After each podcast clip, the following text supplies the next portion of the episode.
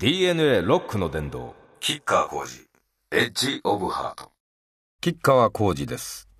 吉川浩司エッジオブハート始まりました。やっとあの山々も色づいて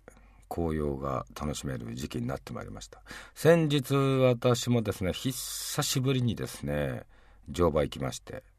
山梨県なんですけどね山々が綺麗でしたね。なんかちょっとこうほっとしますね。ああいうこう景色を伺ってると。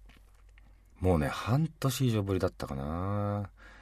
ここのところ何をしてるかと申しますとですねほぼほぼおおむねスタジオごもり生活となっております。アルバム曲を制作している日々であります。これもねちょっと西郷さんがねスケジュールがだいぶ変更がありましてですね。まあ一番目下の問題はね、こう太ったり痩せたりっていうのをね、2週間ごとに繰り返してきたっていうか、してみたんですよ。そうすると、あの、あと2週間でじゃあ4キロ5キロ落とせみたいな。で、また西郷さんの時にまた増やすみたいなことをちょこっとやってみたら、ものすごい体調悪くなりまして これはね、諦めました。だその、間に新曲の PV 撮影が入ったりするとですね、ちょっとギリギリ間に合ったり間に合わなかったりっていうこともあるんで、まあこれはもうしょうがないなと思いまして、史実ではですね、どんどん西郷様太っていって最後120キロなんですけど、だいたい身長はね、175、5、6センチの120キロって最後になってたみたいなんで、やっぱりまあ巨漢だったんですよね。なんであの史実はどんどん大きくなっていった西郷さんですが、今回はどんどん痩せていくと思います。これ、本当すいませんけど、しょうがないんだよね。音楽やりながらだからね。まあそんなあ生活をしております。この番組ではメールをお待ちしております。メールが送れる番組ホームページは www.jfn.co.jp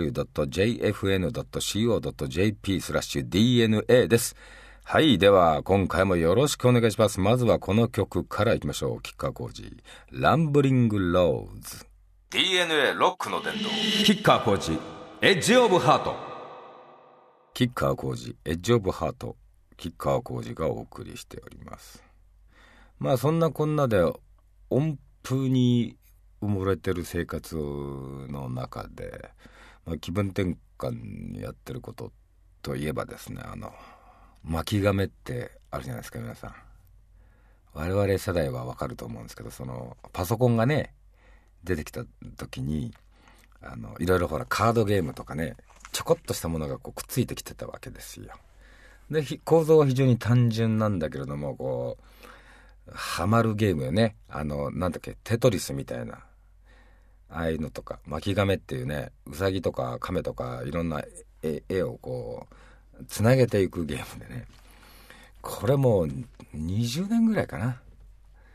いまだにやってるんですね。でこう曲に煮詰まったりちょっとこう目先を変えたい時とかパソコンで巻き紙何回かやって。これはあの通信ともろもろ日常に使ってるパソコンっていうのとアルバム制作用音源制作用のの、セットはまた別なんですね。これやっぱりネットとかつなげてると、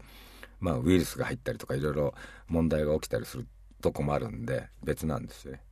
でそのパソコンで巻き髪やってで一層くるっと戻して音楽に戻るみたいあとはそうですね。まあこのご時世なんでいろんなその情報というのはやっぱり常に入れておきたいなというんでここ数年特にあの震災以降はですね情報誌ネット検索することもありますけどね。少なからずありますが、えー、週刊誌はかなり買って読んでますね。えー、まあそんなことです。えー、日々は。では、メールを紹介しますよ。えー、ラジオネームザ・マンさんです。えー、キッカー兄貴、いつも楽しく聴かせていただいております。アルバムの曲順についてなのですが、どうやって決めているのでしょうか。最近私は兄貴のアルバムばかり聴いているのですが、うん、いいことですね。どうしても好きな曲ばかり飛ばして聴いてしまいがちです。レコード時代は飛ばすなんてできなかったので、順番通りじっくり聴くということが必然だったのですが CD から iPod などデジタルオーディオプレイヤーとハードが進化してくる中で曲順が軽んじられてきてると思いますそのあたり兄貴の率直な意見をお聞かせいただきたいとちなみにパンドーラのアルバムですね。の1曲目はなぜガンドックスではないのでしょうか。なるほどね。東京サーカスからガンドックスか。いや、あのー、我々なりにですね、結果一人でというよりも、まあ、おおむね、あの、自分の中でも作りますけれども、アレンジャーさんとか、レコード会社のスタッフとか、事務所のスタッフとか、みんなそれぞれこう、えー、理想的だと思うこう曲順を出してもらったりしてね。で、それで議論したりして、えー、決めていったりはしてますけどね。まあ、あの、独りよがりにならないという利点もありますし、だからまあ、例えばそのパンドラの1曲目がガンドックスじゃないっていうのはまあ、まあその方がいいかなと思ってやったんですけど、まあこれはまあ個人の好みですからね。うん。それにね、好きな曲って変わってきますよね。あ自分なんかも好きなアーティストのアルバムなんかをこう、例えば、えー、10年、20年持ってるじゃないですか。何年か経って聞いてみると、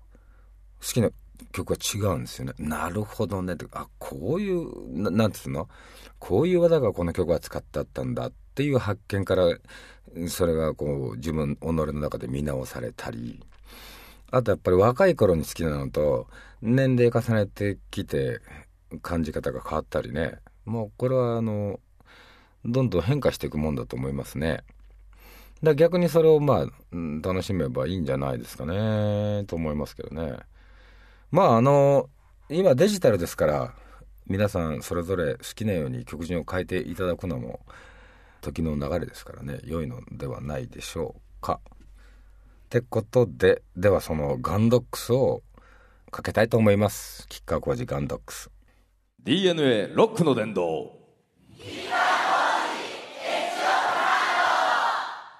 吉川浩司エッジオブハート吉川浩司がお送りしております。えー、ラジオネームあかりさん、えー、吉川さんこんばんは。毎月ラジオを聴いている中学2年生の女子です。おおありがたいね。えー、吉川さんは歴史がとてもお好きですよね。私は今歴史を学んでおるのですが、年号を覚えるのが苦手でテストでもいつもミスをします。吉川さんはどうやって覚えているのですか？もし良い語呂合わせがあれば教えてくださいということで。これね、あかりちゃんね、もうぶっちゃけね、俺ね、歴史は大好きなんだけれども、その中で、その史実でね、人がどういうふうに生きたとか、どうやっていろんなこう困難を乗り越えてきた、組織的にね、やってきたとか、そういうことがね、好きで、まあ、それはすごく自分の身にもなると思うし、学べると思うんで、で、そういうことが好きなんでね、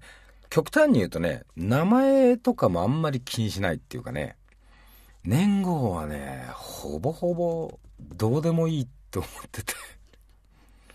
まあ、よくあったじゃないですか。あの、645年虫殺しとかね。で、いい国作ろうとかね。でもこれも、あの、いろいろ調べられると変わってきちゃったりしたわけですよね。なのでね、あのね、それを覚えるっていうことが、その歴史を学ぶっていうこととはちょっと違うように感じるんですよ。なんだけども、まあこれはその、やっぱりあなた方がこう学生時代は課せられたハードルじゃない、試験っていうのは。だから、えー、それをやっぱりまあ、うまくクリアすることっていうことも、これも一つの、あの、勉強なんだよね。その、決められた定められた時間の中でどれだけの力を発揮できるかっていうことがその心身を鍛える、えー、手段にはなりますんでまあどうでもいいやつって悪い点取るよりはあの頑張っていい点取った方がいいやぐらいのことでやるのはどうですか？あのねそもそもが学校教育のその物差しっていうのがね俺はどうも腑に落ちないところがあって要するにその机上の空論ばっかりをやってもね実質社会に出て役に立つことってこれはまた別の問題だと思っていてねだからその教育の仕方っていうかその基準物差しを変えていくべきだと思ってるわけですよ。それは学生の時から思っててね。で、あの、今は偉そうにね、歴史のこといろいろ言いますけど、それが、あの、好きになったのは、二十歳過ぎてからなんですよね。で、僕は高校途中で辞めてますし、まあ、自分で、己で、自己流でいろいろ、まあ、その、学んでいきたいなと思ったり、あとは、まあ、人生の岐路に立たされた時に、その歴史の史実の中に、ヒントがいっぱいあるんじゃないかと思ってね、読んでるうちにはまったわけなんですよ。だからね、長い目で見ればね、やっぱ書物を読むことだと思います。本を読まない人ってのはもう俺はあんまり信用できないですね。ぐらいね、やっぱりその活字から学べるものっていうのは大きいと思いますよ。だから将来的にはそういう長いスタンスで踏まえてもらえればよくて、テストはまあ悪いよりいい点取っといた方がやっぱりいいやぐらいでいいんじゃないですかね。歴史の先生に怒られるかな？でもさ、数字をいっぱい覚えたから何になるってやっぱこれ疑問だよね。うん。これ親にも怒られちゃうから。いや、でもいいと思う、それなりにで。あとやっぱりね、えー、好きなものやってください。うん、それが一番だと思います。で、ちなみに僕はね、昔漢文の時間ってあって、今あるのかな、漢文って。これがね、どうもあまり興味が持てなくてね、真面目にやってなかったんですよね。でもこの大人になってね、ものすごい後悔しました。やっぱりね、史実、歴史をね、学ぼうと思うとね、原文でしか読めないものっていっぱいあるんですよ。だから日本語訳されてないもの。そこに面白いものがいっぱいあったりしてね。で、あの、トライしてみたりしたんだけれども、もう、分かる人の何百枚も時間かかるわけで。だから、やった、あの時やっとけばもっと軽あの、早くできたのになっていう後悔はあるわけですよ。だからそこそこやっぱりその義務教育の間はある程度どれもそこそこやっといた方が後々絶対得ですこれは言えると思いますはいどうでしょうかあのね俺には難しいよこれは勉強してねまあねしないよりしてねはいさて続いて2曲聴いてもらおうと思います。えー、歴史の話がちょうど出たのでね、ちょっと面白いアーティストがいるなと思って、その名もですね、歴史っていうね。で、歌詞が面白いんですよ。縄文土器、弥生土器、どっちが好き、どっちも土器みたいな。えー、曲名はですね、えー、狩りから稲作へ。これはだからあの、歴史という方々の狩りから稲作へという曲ね。それからですねキッカーのですねまあキッカーの歴史を感じさせるということで。キッカーのモダンタイム。これ2曲続けてお聞かせしたいなと思います。DNA ロックの殿堂。キッカー工事。エッジオブハート。はいキッカー工事エッジオブハートキッカー工事がお送りしております。続いてメールをどんどん紹介したいと思います。えー、ラジオネームはるちゃんセブンさんです。えー、キカさんこんにちは、えー、年末近くになって一気に政局が動き出しましたね。今回の選挙は今後の日本の運命を決定づける大事な選挙になると思っていますが。はい。まさにそうだと思います。これはもう平成の維新っていうこのぐらいの我々は岐路に立たされている今だとそれでも周りはこの後に及んでどこに入れたらよいかわからないし、興味ないとかほざいてます。今回の選挙は、えー、投票率が過去一番高くならないといけないのではないでしょうか。完全に今の若い人たちは舐められております。自分で調べて慎重に判断することが大事ですよね。私は広島人として、あ、かあの、この方は広島の方なんですね。日本人として核保有徴兵制や日本の農業や文化を壊滅させてしまう TPP は絶対に反対です。ま、まこの方はこういうふうに考えていらっしゃいます。もうあのー、目を凝らしてみていろいろ自分から調べてみてもあるところは言うことがコロコロと変わっていったりね。で結局なんかその既存の政党にこうどんどん近づいていくいってるなみたいなところとか。まああとはやっぱ連合しなきゃいけないからもろもろあるんでしょうけれどもやっぱり言ったことは守ってもらわないとね。あの我々は何を物差しに、えー、測ればいいのか分からなくなりますし。確かにですねどこを入れたらいいか分からないっていうのはこれはねまあこれ国民の総意ですね今のところね多分ね。だけどその興味ないっていうのはまずいですね。ここでやっぱりその一票投じなくていつ投じるんだっていうかね我々のやっぱりねこれは未来をね大きく左右するわけですよ。もっと言えばですねここでやっぱり何かね革命的なことが起こらない限りねいやなんだろうやっぱり元の木阿弥っていうかこの国民が諦めた感諦めたって感じになるんじゃないかと俺も思ってます。だから本当に注意していきたいと思うんですけれどもまあしかしなんだかよくわからないなんかあの、灰色になってきてるなっていうのこれ気をつけなきゃいけないですね。ただあのまあ個人的なことを言わせてもらうとですね例えばその復興に関してですねいろいろまあ自分もあの現地で見てきた感じてきたことなんかを言わせてもらえばですねやっぱりこの復興が遅々として進まなかった大きな理由がこれ2つあって1つはですねまああの原発事故ですよね。うん、これがあ足かせになってる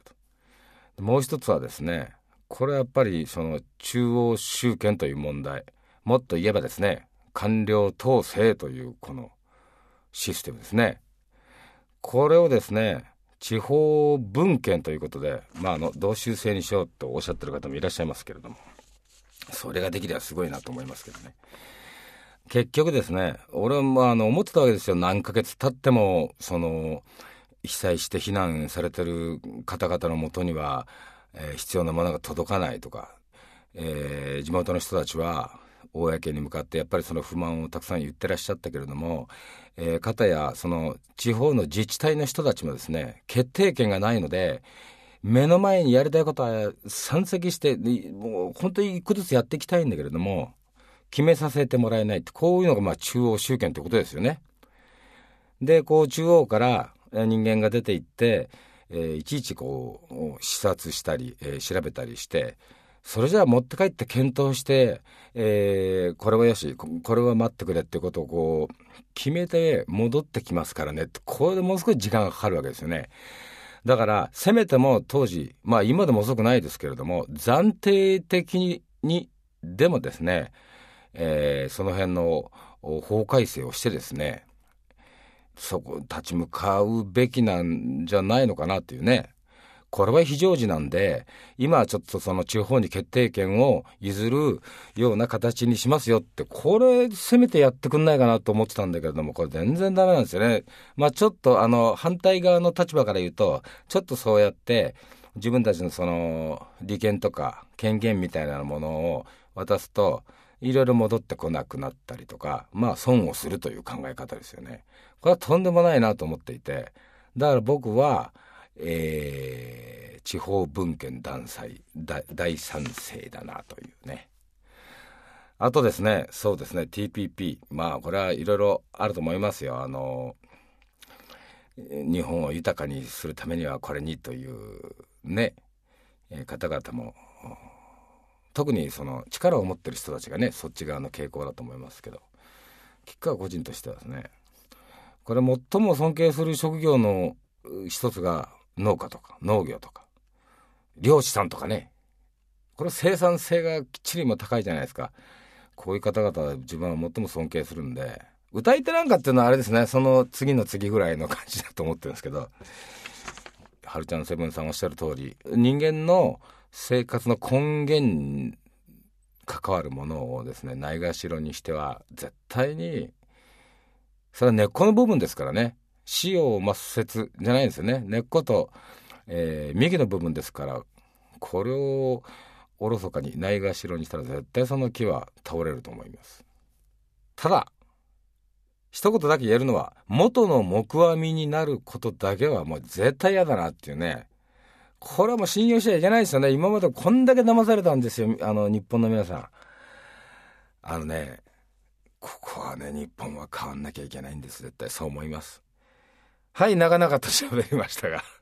この辺人がやるとね、他のコーナーが全部なくなってしまうんで、すすいません。ちょっと中途半端ですが。えー、ではこんなお話をしたんで、じゃあ吉川浩司の中にこういう歌がありまして、これをちょっとお聞かせしたいなと。シャララ。DNA ロックの伝道。吉川晃司、 Edge of Heart。吉川晃司、 Edge of Heart。吉川晃司がお送りしております。えーとですね、もう一つ、はい、すでに来年のライブもいろいろと発表されておるのですが、年内にイベント、ちょろっとこう出ます。で、その一つがですね、12月20日のザ・ソーラー武道館。えー、もう一つが、えー、大晦日、12月31日のカウントダウンジャパンですね。カウントダウンジャパンは、これは45分ぐらいのステージになると思いますんで、これはあの、己のバンドで、久しぶりにいつものミュージシャンさんたちと、まあ、ドカンと騒いで、来年はいい年にしようみたいな、こういう感じで臨みたいと思っております。これはまた、どこかでいろいろ、もろもろね、触れていきたいと思います。で、もう一つ、ザ・ソーラー武道館はですね、えー、佐藤泰治さんのですね、まあ、あの、お声がけいただきましてですね、で、まあ、この趣旨がですね、まあ、脱原発を願い、太陽光発電だけで武道館ライブをやろうという試みを、これ、実施したいと。お、面白いことを考えるではないかと。これをですね、まあ概要を言いますとですね、えー、当日の電力のプランとして、まあおよそライブに、えー、35%から40%を太陽光から直接電気を貯めた蓄電池で賄うと。まあこれは将来的に例えば100%でやれればいいじゃないか。で、現状はまあ3割4割だけれども、だけど3割4割も太陽光で賄えるんだよ。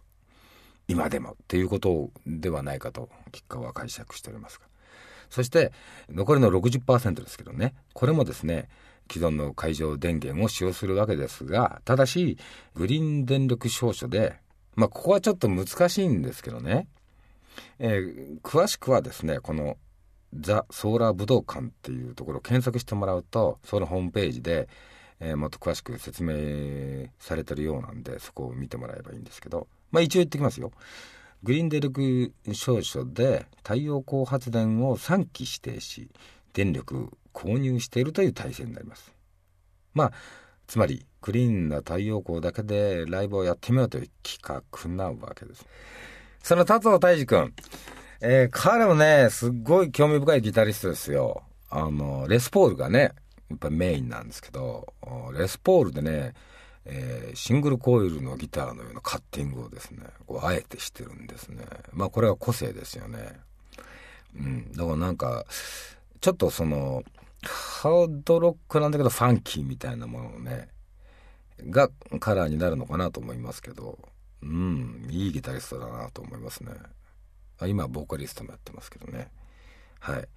ねシアターブルックというバンドやってらっしゃいますね。お聞かせしたいと思います。ザ・シアターブルックのありったけの愛。DNA ロックの伝道。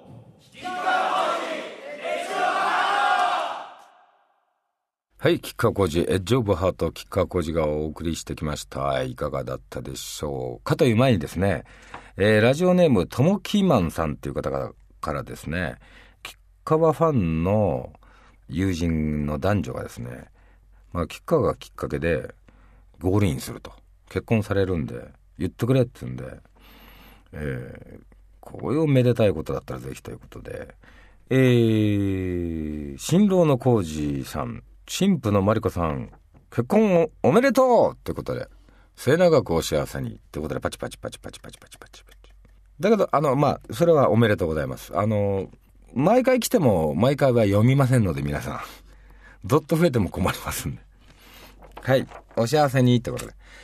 てことでね、皆さん、また来月ですが、メールたくさんお待ちしておりますよ。メールが送れる番組ホームページはですね、www.jfn.co.jp スラッシュ DNA です。はい、それではまた来月です。吉川浩司でした。